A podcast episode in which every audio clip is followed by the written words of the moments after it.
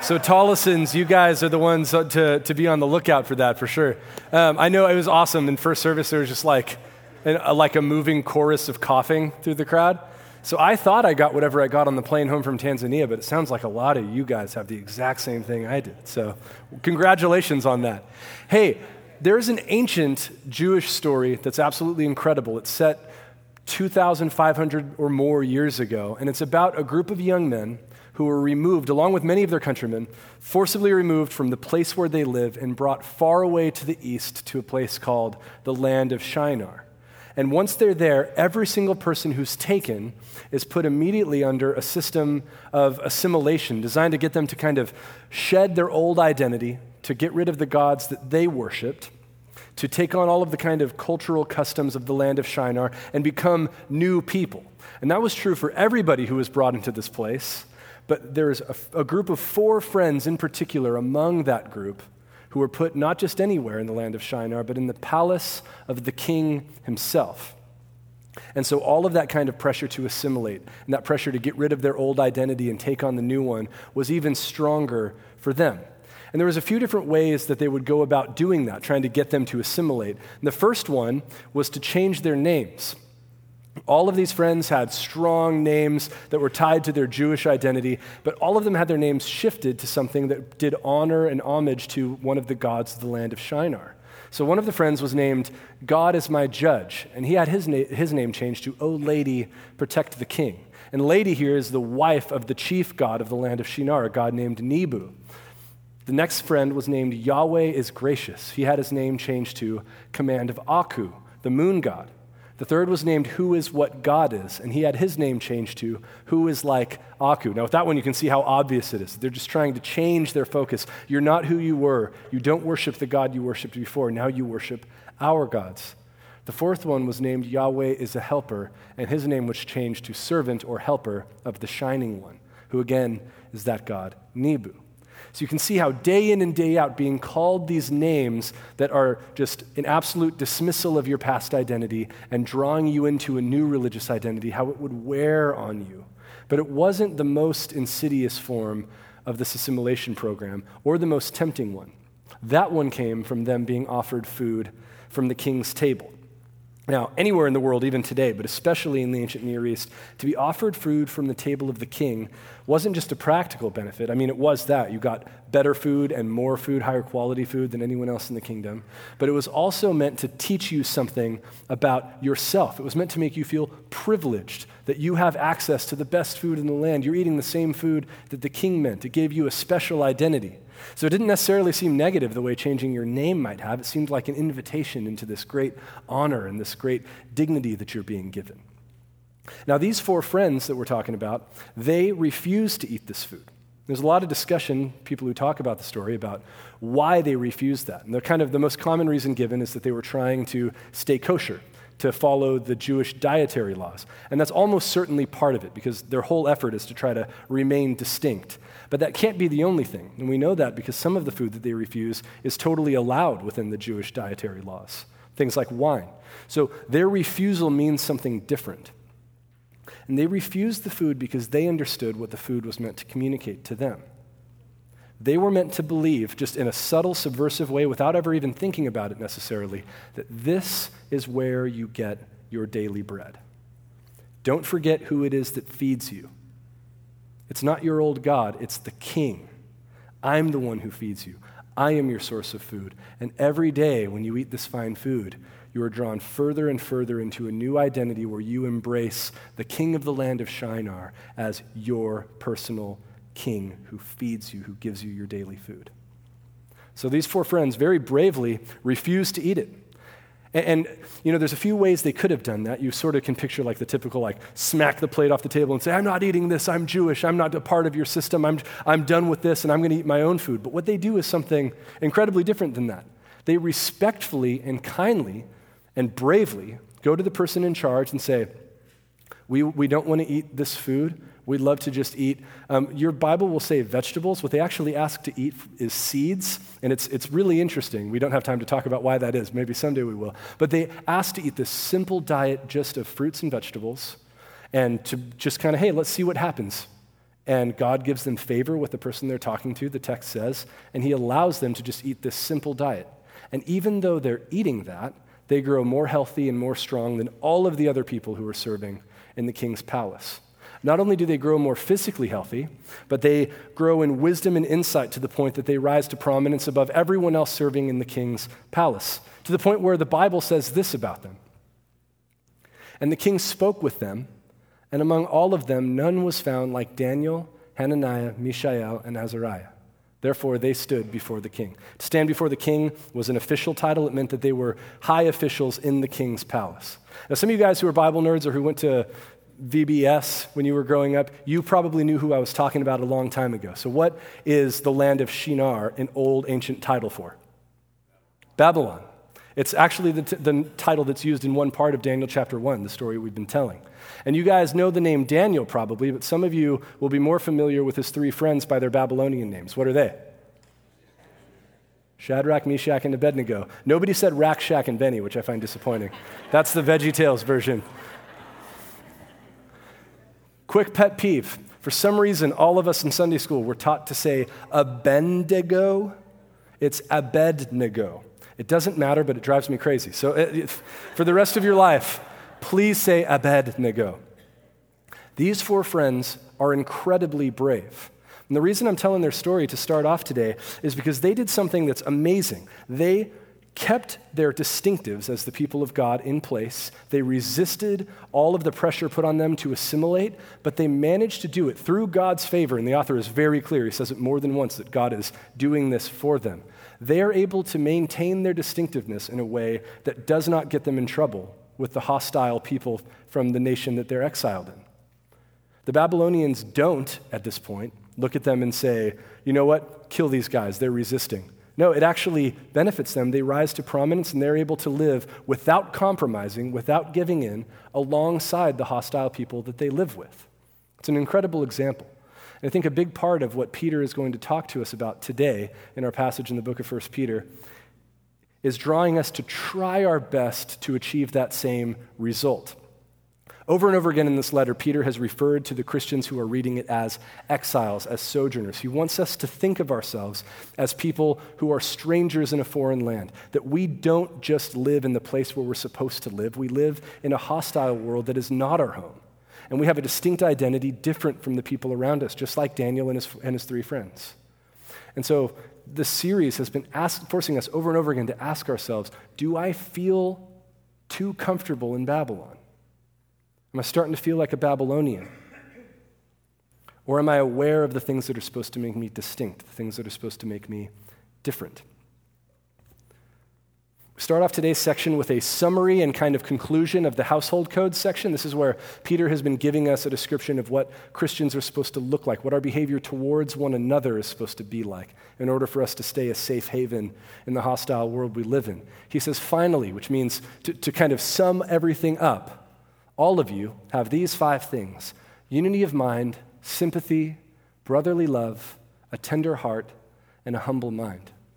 You notice all of these terms are things that speak to the kind of communal, familial nature of the Christian community. They're not individualistic terms, they're terms for people to live together. That's always the assumption of the New Testament.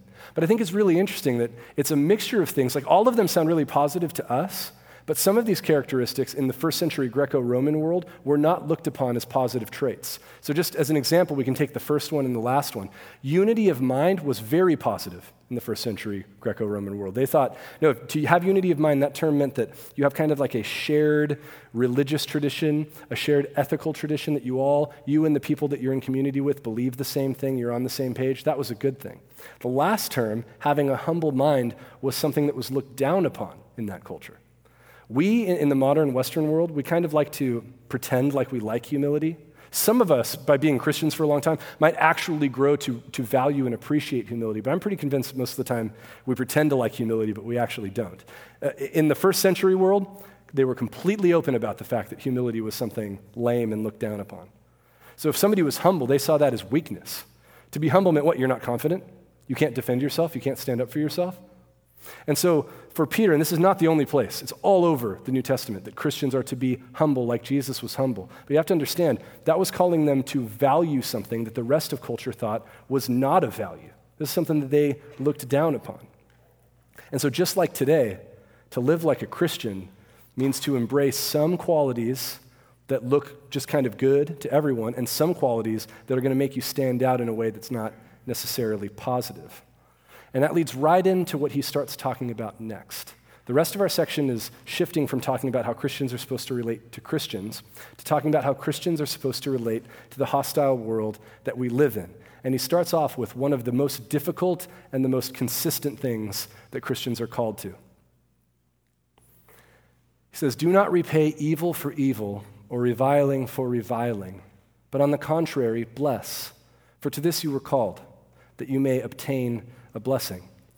This is a common theme all throughout the New Testament. Christians, when you receive evil, you don't do what the rest of the world does. The rest of the world receives evil and they pay evil back out. Oftentimes, not even to the person who gave it to us, but to everyone else around us, right? He says, Christians, what you do instead is you receive evil and you don't give evil back out. More specifically, he says, don't repay reviling for reviling. It's not a word we use very often, but it means exactly the same thing in Greek and in English. It means insult, often public insult, defamation of character, someone talking about you publicly and saying something negative. And we all hate that, right? Raise your hand if you love having someone say something bad about you in public. Nobody? All right, we got one. nice. I believe you, actually. Most of us hate this, right? And especially if there's a little bit of truth in it. Like if someone says something negative about us that we kind of believe and it's public, that's incredibly painful when we hear about it later. Peter says, when that happens, don't defend yourself by using the same tactics as those who are reviling you. And depending on your personality, that's either difficult or it's impossible, right? To not respond to somebody reviling you, to saying something bad about you with more of the same that you received. And then he goes farther. Like, if that's not hard enough, he says, on the contrary, bless. When you receive evil, when you receive reviling, respond with blessing. And the concept of blessing has two different meanings here, and I think Peter means both of them. The first is kind of the Jewish background meaning, and this is what we usually mean when we say bless. It means to invoke God's favor onto someone. So to bless someone means to ask God to do something good for them. And that's kind of the Jewish meaning of the idea of blessing. But the Greek word that's used here for bless in a Greek context meant something a little bit different. It meant to publicly speak well of someone. It's eulogeo, it's where we get the word eulogy from. So, especially because it's being used in contrast to the word reviling, I, I think Peter actually has both meanings in mind, which makes it even more difficult than it sounds. When you receive evil, when you receive reviling, what you respond with is blessing. Can you imagine? Finding out that someone said something bad about you behind your back and responding by saying something positive about them and invoking God's favor on their life? Peter's calling us to something that, on the surface of it, seems completely ridiculous. Something happens when, when you go through a book as slowly as we are, and there's a million good reasons why we do this. But one of the downsides is that you can forget what he just said like a chapter ago, because it's been a couple of weeks since we looked at it. But what Peter is asking us to do here, he has just in the last chapter, in chapter 2, he described Jesus using these exact same terms. So here in chapter 3, he says, Don't repay reviling for reviling. Back in, back in chapter 2, when he's talking about Jesus, he said this It's lighter because it's a flashback, right? He says, When he was reviled, he did not revile in return. When he suffered, he did not threaten and this is the important part, but continued entrusting himself to him who judges justly. All over the New Testament, in the writings of all of the letters, in the teachings, and in the example of Jesus, we see that Jesus does not repay evil for evil. But I love this verse because Peter gives a reason that's kind of unique among the other writings. I mean, we see it in other places, but it's so clear here. He doesn't say, when he suffered, he didn't threaten because he was a doormat and he didn't care. What he says is he didn't return reviling or suffering to those that did it to him because he entrusted himself to God who judges justly. Why does he not have to return evil to those who do evil to him, because he has entrusted himself to God who will take care of it. And jumping back forward to chapter 3, it's exactly what Peter says we should do. He gives his reason why we don't return evil for evil or reviling for reviling by quoting Psalm 34. It's a psalm he's already quoted a bunch of times in the letter in really subtle ways, but here he, he gives a big chunk.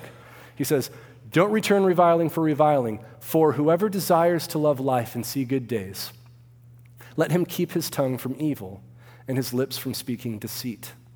Let him turn away from evil and do good. Let him seek peace and pursue it. Why? For the eyes of the Lord are on the righteous, and his ears are open to their prayer. But the face of the Lord is against those who do evil. Jesus did not return reviling for reviling because he entrusted himself to a God who, can, who will judge justly. Christians, we don't return evil for evil, not because we're doormats. That's one of the kind of most common frustrations that people have depending again on your personality, with the non retaliatory expectation of Christian behavior, is it makes you feel like you're a doormat. You're not a doormat. The reason that we don't respond with evil for evil is because God sees the evil and God will do something about it. Depending on how you're wired, you might really need to hear that. God sees everything. He's watching the righteous. He sees evil. He has it under control. He's going to do something about it. So we don't just allow evil to happen to us and not pay it back because who cares? Just let him get away with it. Because we entrust ourselves to a God who judges justly, who will handle it. When we think about, like, it says the eyes of the Lord are on the righteous, a lot of the time we talk about, like, we say God is watching and we're doing it to, like, scare people into submission. You know what I mean? And no one's ever done that with your kids in this room? God is watching because you want them to obey you. Here, I think it's really powerful. I've never even thought about this before, but, but Peter is invoking this psalm as a comfort to Christians who suffer. And the message in that last paragraph is God is watching as a way to comfort people who are suffering. God sees what's happening. So when you suffer injustice, when you suffer reviling, why can you just put up with that? Why can you absorb it and not pay it back out? Because God sees it He's not overlooking it, He doesn't forget it, and He will do justice. So when you're insulted, how do you respond? Like somebody who knows God is watching and God's in charge, or like someone who feels like you have to deal with it? The call for Christian non retaliation is not about like ignoring it because who cares, let him get away with it. It's just that it's not our job. God's got it under control.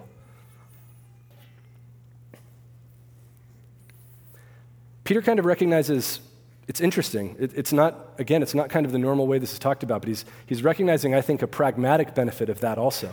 He says, Who is there to harm you if you are zealous for what is good? If you do the right thing, if you overlook evil, if you live like a Christian, who's going to hurt you for that? Now, like, that sounds crazy naive if that was the end of the section. But the very next verse makes it clear. Peter does not mean, like, if you do the right thing, no one will ever persecute you. That guy got persecuted enough to know that's not true before he ever wrote this letter. He says, even if you should suffer for righteousness' sake, you will be blessed. But his point is still this kind of Daniel 1 idea that, look, if you do good, if you respond well, if you live like a Christian, it actually, a lot of the time, will provide kind of a, a practical safeguard to you against persecution. It may relieve it. And we've seen in the, in the weeks leading up to today how Peter expects and desires Christians to live in such a way that when people talk bad about them or, or say things about them, that their character will stand up to the accusation, right? That the things you do will put those accusations to rest just because of your character. Here it's the same kind of idea. If you do the right thing, it's a protection for you.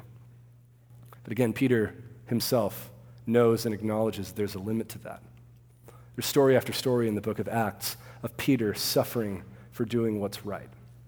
Now, here's how he concludes this section. It's one big thought, so I want to read it all and then we'll break it up a little bit.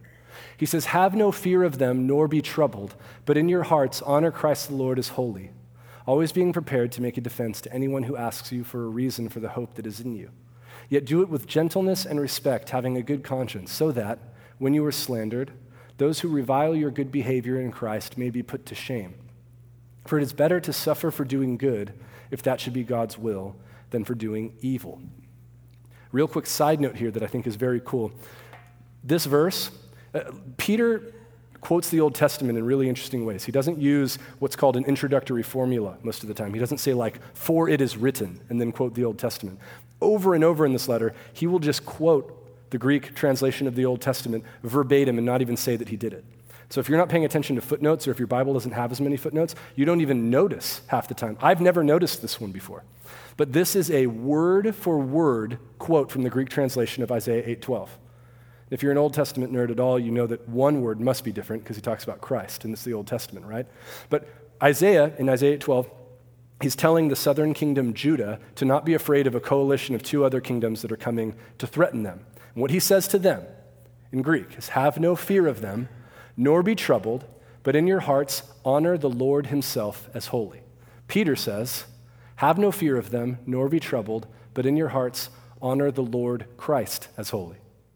Now, this is incredible. The only word that switched is instead of the Lord himself, which is translating from the Hebrew Yahweh himself, he says the Lord Christ.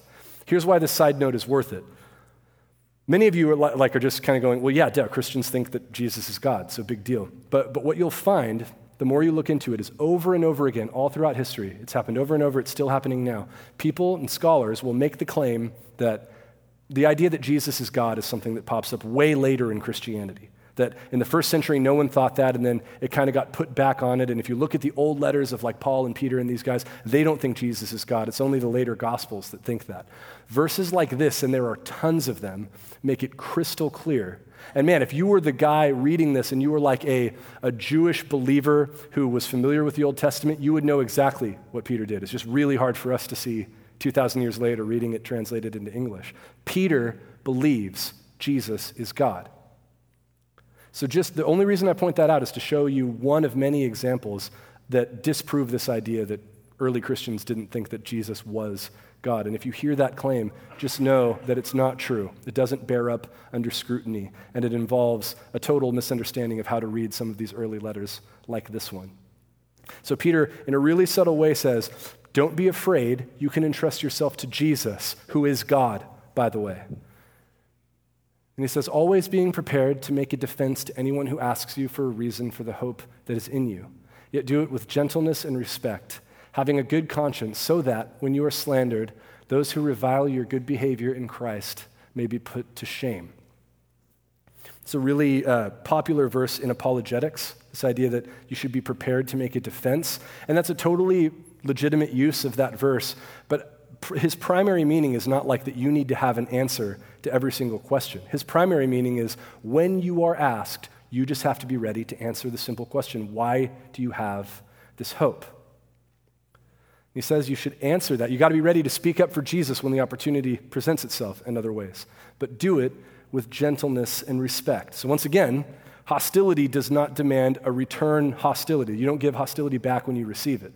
And man, how many of you guys have seen Christians in one context or another defending Jesus, but doing it without gentleness and respect, right? Again, be gracious with me if this is something that you struggle with. All of us have our, our blind spots, but some of us on Facebook are trying to defend Jesus, but we are doing it with the opposite of gentleness and respect. I mean, this is, this is Daniel 1, maintaining Christian, or at the time, Jewish distinctives without giving in, but with gentleness and respect. Not throwing the plate of food, saying, hey, we can't eat this. I have been told, this is true. I've been at a festival where I was told by a guy with a sign and a megaphone that I was going to hell just because I was at this particular music festival. And I was like, I don't think I am. And if I am, it's not going to be because of this. There's like way better reasons. if I'm if like, and again, it's, it's like, I want to say that with, with respect and, and, and with gentleness myself because pe- there are people who are out there boldly doing something.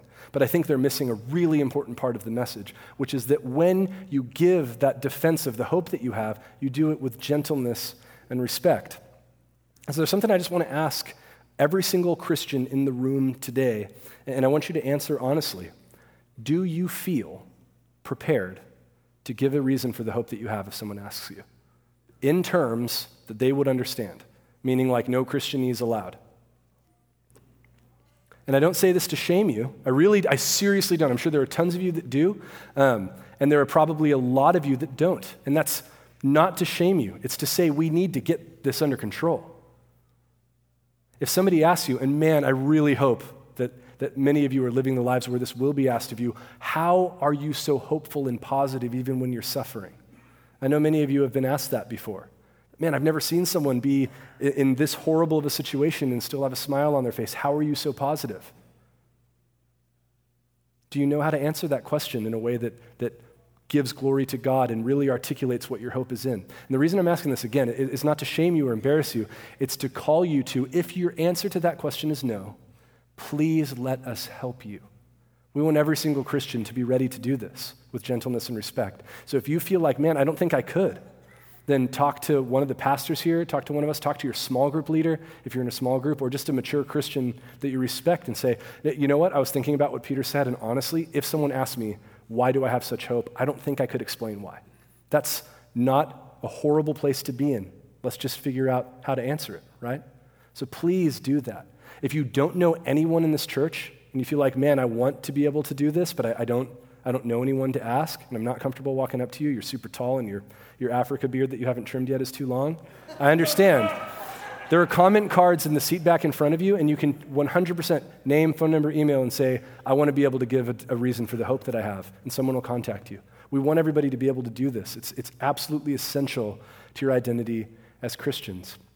And Peter ties it back into what he's been saying for the last couple of weeks that your character, the life you live, should be such that when people revile you, right? Like you just talked about. When people slander you, when people talk badly about you, your behavior puts that reviling to shame. Shame doesn't necessarily mean embarrassment the way it sounds in English, it's more like defeat. So the idea is that you have victory over those kind of gossipy things people say about you because your character speaks for itself. Then he closes with something that's incredible but very easy to miss. He says it's better to suffer for doing good if that should be God's will than for doing evil. And if you're reading the Bible quickly, you could just move right on to the next verse and completely miss the fact that Peter just said that it might be God's will for you to what? Suffer. There are preachers, teachers, authors who will tell you that it's never God's will for you to suffer in this life. That if you have enough faith, God will deliver you from any kind of suffering. I just want to encourage you to believe Peter, not whoever says that. Peter says it might be God's will, God's will for your life, maybe that you suffer for doing what is right. Now, that doesn't mean like we should go seek that out or we should try to get in a situation where we suffer. It also doesn't mean that you get to invoke this for any kind of suffering that you experience you know, if the suffering is like my own fault, I'm not supposed to be like, well, God's will is for me to suffer. But it does mean that if you are doing what's right and as a result of living like a Christian, you are suffering, you might be right in the very center of God's will for your life. Don't let anybody tell you that, man, when you're suffering because you're following Jesus, it's because there's like some secret sin in your life, or it's because you don't have enough faith the part of the world I just came back from, there's a lot of preachers who teach that if you're suffering, it's because you're not giving enough to the church. Peter says, it might be God's will that you suffer for doing good. And man, even though that is incredibly hard if that's you, think about the example that you're following if you're suffering for doing what's right. It's the story of Jesus himself. It's something that Peter understands himself, too. In Acts chapter 3, um, he preaches a sermon after healing a, a, blind man, and, and he, or a lame man, rather, and he g- gets questioned by the Sanhedrin, and they threaten him and say, You better cut this out, or bad stuff's going to happen. And his response, along with the other guys who he's with, is to say, Hey, you do whatever you think is right, but we can't do anything other than bear witness to what we've seen. We're going to tell the truth. Two chapters later, in chapter 5, he gets beaten for it and him and the other people who get beaten with him walk away. This is so incredible. And what they do is they praise God for being counted worthy to suffer for the name of Jesus. That's Peter. That's the guy who writes this. He knows what it means to suffer for doing right. A few chapters later, in Acts chapter 12, he's going to be chained up in prison. God will deliver him from that one. But man, if you believe church history, church tradition, Peter's life ends with crucifixion. And church tradition says that he, he demanded that he be crucified upside down because he didn't count himself worthy to die in the manner of a Savior. This is a guy who knows what it means to suffer for doing good. And here's the thing those three friends of Daniel's from Daniel chapter 1, they do too. See, sometimes you get that, that Daniel 1 story where, hey, you know what, we're just going to kind of boldly refuse to submit and we're going to hold on to our Christian distinctives, and God will let you flourish right alongside the hostile culture that you are remaining distinct from. But sometimes there comes a point where you have to say, no, I won't, I won't give in, and you'll have to kill me before I do. In Daniel chapter 3, after these three friends and Daniel have all kind of risen to prominence in Nebuchadnezzar's kingdom, Nebuchadnezzar builds a giant statue, a 90 foot tall by 9 foot wide golden statue. Now, this is just awesome. Quick side note we, um, I was teaching at Pacific Point Christian School, the first, second, and third graders. And um, I, I said this when I was teaching this story. Some of you guys already know where this is going. I said, Nebuchadnezzar built a 90 foot golden statue, and the second grader in the front row, just to himself, dead serious, goes, I thought it was a giant chocolate bunny. and I was like, that is so awesome. If you guys have no if you didn't grow up in the church and you have no idea what I'm talking about, Google VeggieTales, Rack Shack, and Benny, and you'll see an evil king who's a giant pickle who's asking people to bow down to a giant chocolate bunny. Totally makes sense. but I was like, somebody, this is pretty cute, but somebody needs to explain, you know, tomatoes don't talk, it wasn't a giant bunny, and probably a number of other things that go along with that. But Nebuchadnezzar makes a 90 foot golden statue, and he calls all of the officials from all of his conquered territories to come to Babylon and bow down before it and worship it. They set it up on a plain of Shinar.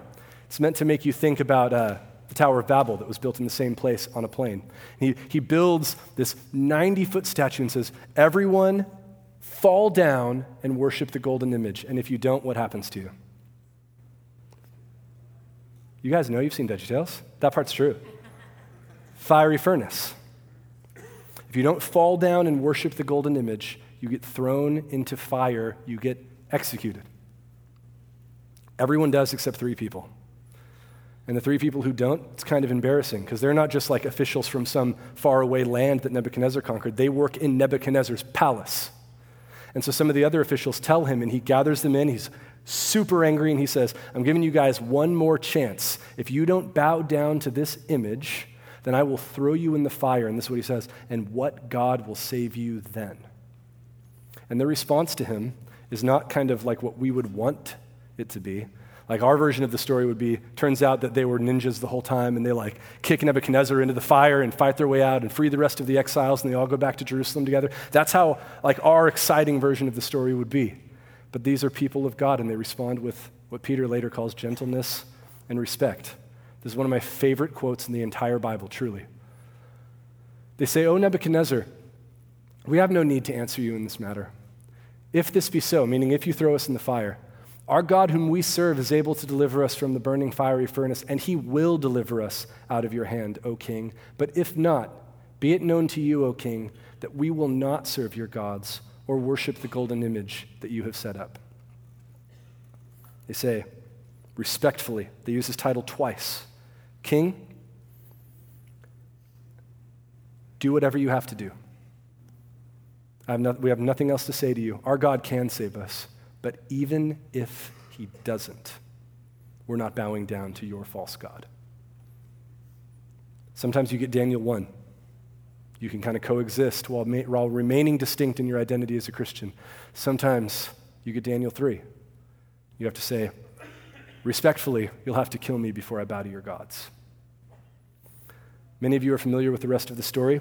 Nebuchadnezzar gets furious, heats the furnace up seven times hotter, which is a Jewish way of saying as hot as it could possibly get. Some of his men die while they're heating the furnace up. And that's not just like a random detail. The author wants you to see Nebuchadnezzar can't protect his own men, he can't protect his guys, right? Shadrach, Meshach, and Abednego get thrown into the fiery furnace. And one of the officials is looking into the fire. He says, How many guys did you throw in again? which I've always thought is a super weird question. Like, is, there, is that confusing of a situation? He's like, how many were, it's three, we, Rack, Shack, and Benny. How many were thrown into the fire? Nebuchadnezzar says, three. And he goes, I see four in there now. It's an incredible moment in the Old Testament. They walk out of the fire, they don't even smell like smoke. King Nebuchadnezzar, who just said, What God will be able to save you if I throw you in my furnace? He says, Now I know. No God can save like this one. He doesn't quite get the gentleness and respect thing yet because the other thing he does is make a royal decree where anyone who trash talks the God of Israel gets, quote, torn limb from limb and has their house destroyed. That he really does.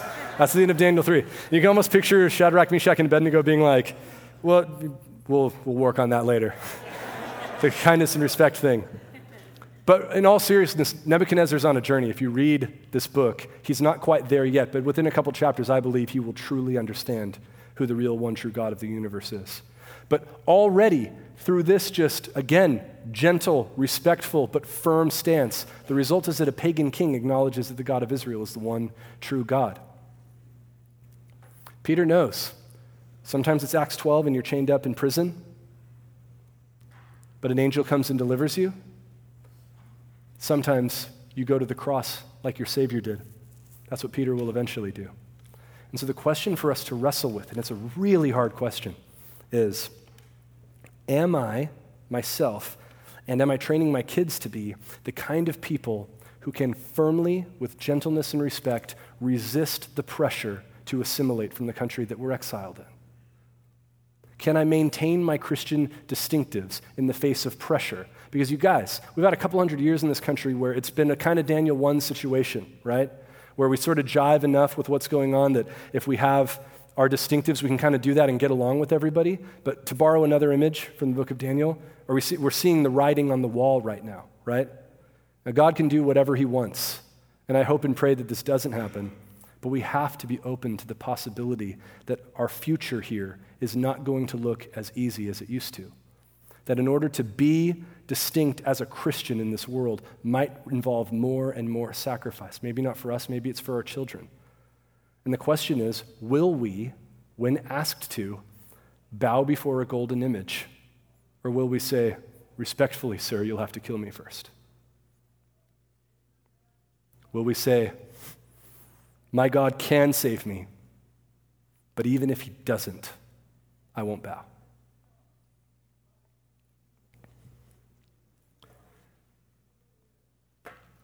The reason Christians can do this is because we have a hope that's different than the hopes of this world.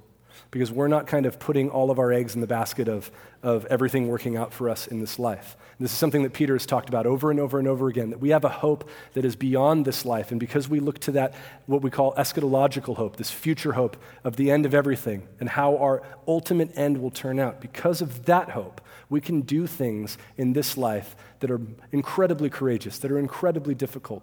We can stand firm and not give in in difficult times because we are relying on the ultimate deliverance. I want to read some more from Psalm 34, the part that Peter quoted, and then a couple more verses. It says, The eyes of the Lord are toward the righteous, and his ears toward their cry. The face of the Lord is against those who do evil, to cut off the memory of them from the earth. When the righteous cry for help, the Lord hears and delivers them out of all their troubles. The Lord is near to the brokenhearted and saves the crushed in spirit. Many are the afflictions of the righteous, but the Lord delivers him out of them all. Our hope is in the ultimate future deliverance that was sealed for us 2,000 years ago and that we're waiting for now. And so, most of us in this room are never going to like face a fiery furnace and have to say, You can throw me in it. The question is, what steps are you taking in your Christian life to become bold enough to make that kind of decision when it comes to smaller versions of that? To where maybe, like some of the people Peter's writing to, maybe your vocation suffers because you won't give in on something. Maybe you miss out on an opportunity at work because you refuse to do something that a Christian shouldn't do. Maybe your life is more difficult because you're going to stand firm in your convictions as a Christian. Are you cultivating the habits that allow you to do that? And the incredible thing here is, is one of them is to fix your eyes on the hope that waits for you. So I'm going to ask the ushers to pass out communion. Because one of the ways that we do that here every single week, one of the ways that we, we remind ourselves of the hope that waits for us and fix our eyes on the ultimate deliverance that's coming, is to remind ourselves of which king's table we eat from. See, the, uh, the exiles in Babylon, they knew when they were offered food from Nebuchadnezzar's table, if I eat from this king's table, I'm going to forget who the true king is. I'm going to forget who it is that actually gives me my daily bread. As Christians, every day you are offered food from a variety of different tables.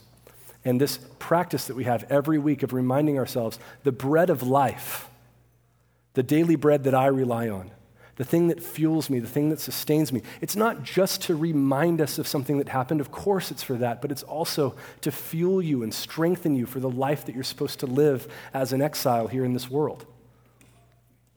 And so we eat this bread and we drink this juice and we remind ourselves of the table that we get our daily bread from. That bread for the Christian is the body of Christ broken for you. That's what he said.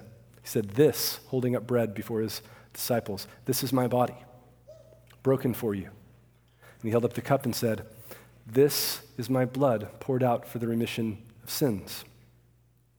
And so every week when we take this together, we remind ourselves this is my hope. This is my source of daily bread. I don't care what I'm offered in this world. I don't care what I'm like intimidated into taking. I don't care what I'm enticed into taking because of the worldly advantages it might give me. I don't care what I'm tempted by or drawn into. This, this is my daily bread.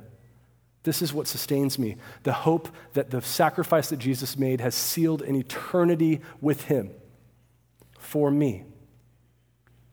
And man, if you believe you have that, if you really believe you have that, can you imagine how bold you could be? I know it sounds kind of silly because we're Christians and we're all supposed to believe that. But I mean, if you could become more and more convinced that everything you believe is true, that no, Jesus died 2,000 years ago, he rose from the dead three days later, and because of that, I am safe for all eternity. What can man do to me now? Why should I capitulate to assimilating into the land that I'm exiled in when there is a good and perfect home waiting for me? So we eat from this king's table to remind ourselves of where our daily bread is from. And the incredible thing for us on this side of salvation is that our daily bread was given to us 2,000 years ago, and it's available today and forever. So, anyone in the room today, if you don't know Jesus, thank you for being here. We love having you here. Continue to, to wrestle with the claims of Jesus, but know that there is a safety and security that is permanent, that is everlasting, that was purchased for you a long time ago. You can have it today and forever. So let's pray, and, and as we take this together, I invite you to ask God to fuel you to resist the table of the kings of this world and go to His instead. Father, I thank you for the gift of your Son.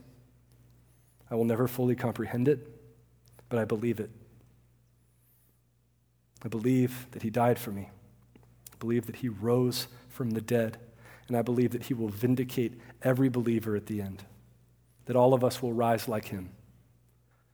Lord, I pray that every Christian in this room would take courage, would receive boldness from the knowledge that you have saved them, that there is nothing that man can do to us. So give us boldness in the small things, Lord, to be faithful to you, to be obedient to you, and give us courage for those of us who are, who are going to be faced with bigger things in our lives times when we will have to say, No, I'll take the furnace before I bow to another king. We love you. We thank you for the gift of your Son. And I thank you that everyone in this room who relies on you, however far along they are on that, Lord, that when they rely on you and they rely on the finished work of your Son, that they are secure. We love you. In Jesus' name, amen. Let's take the bread together. Remember the broken body of Jesus. We drink the cup together to remember the blood of Jesus spilled for you.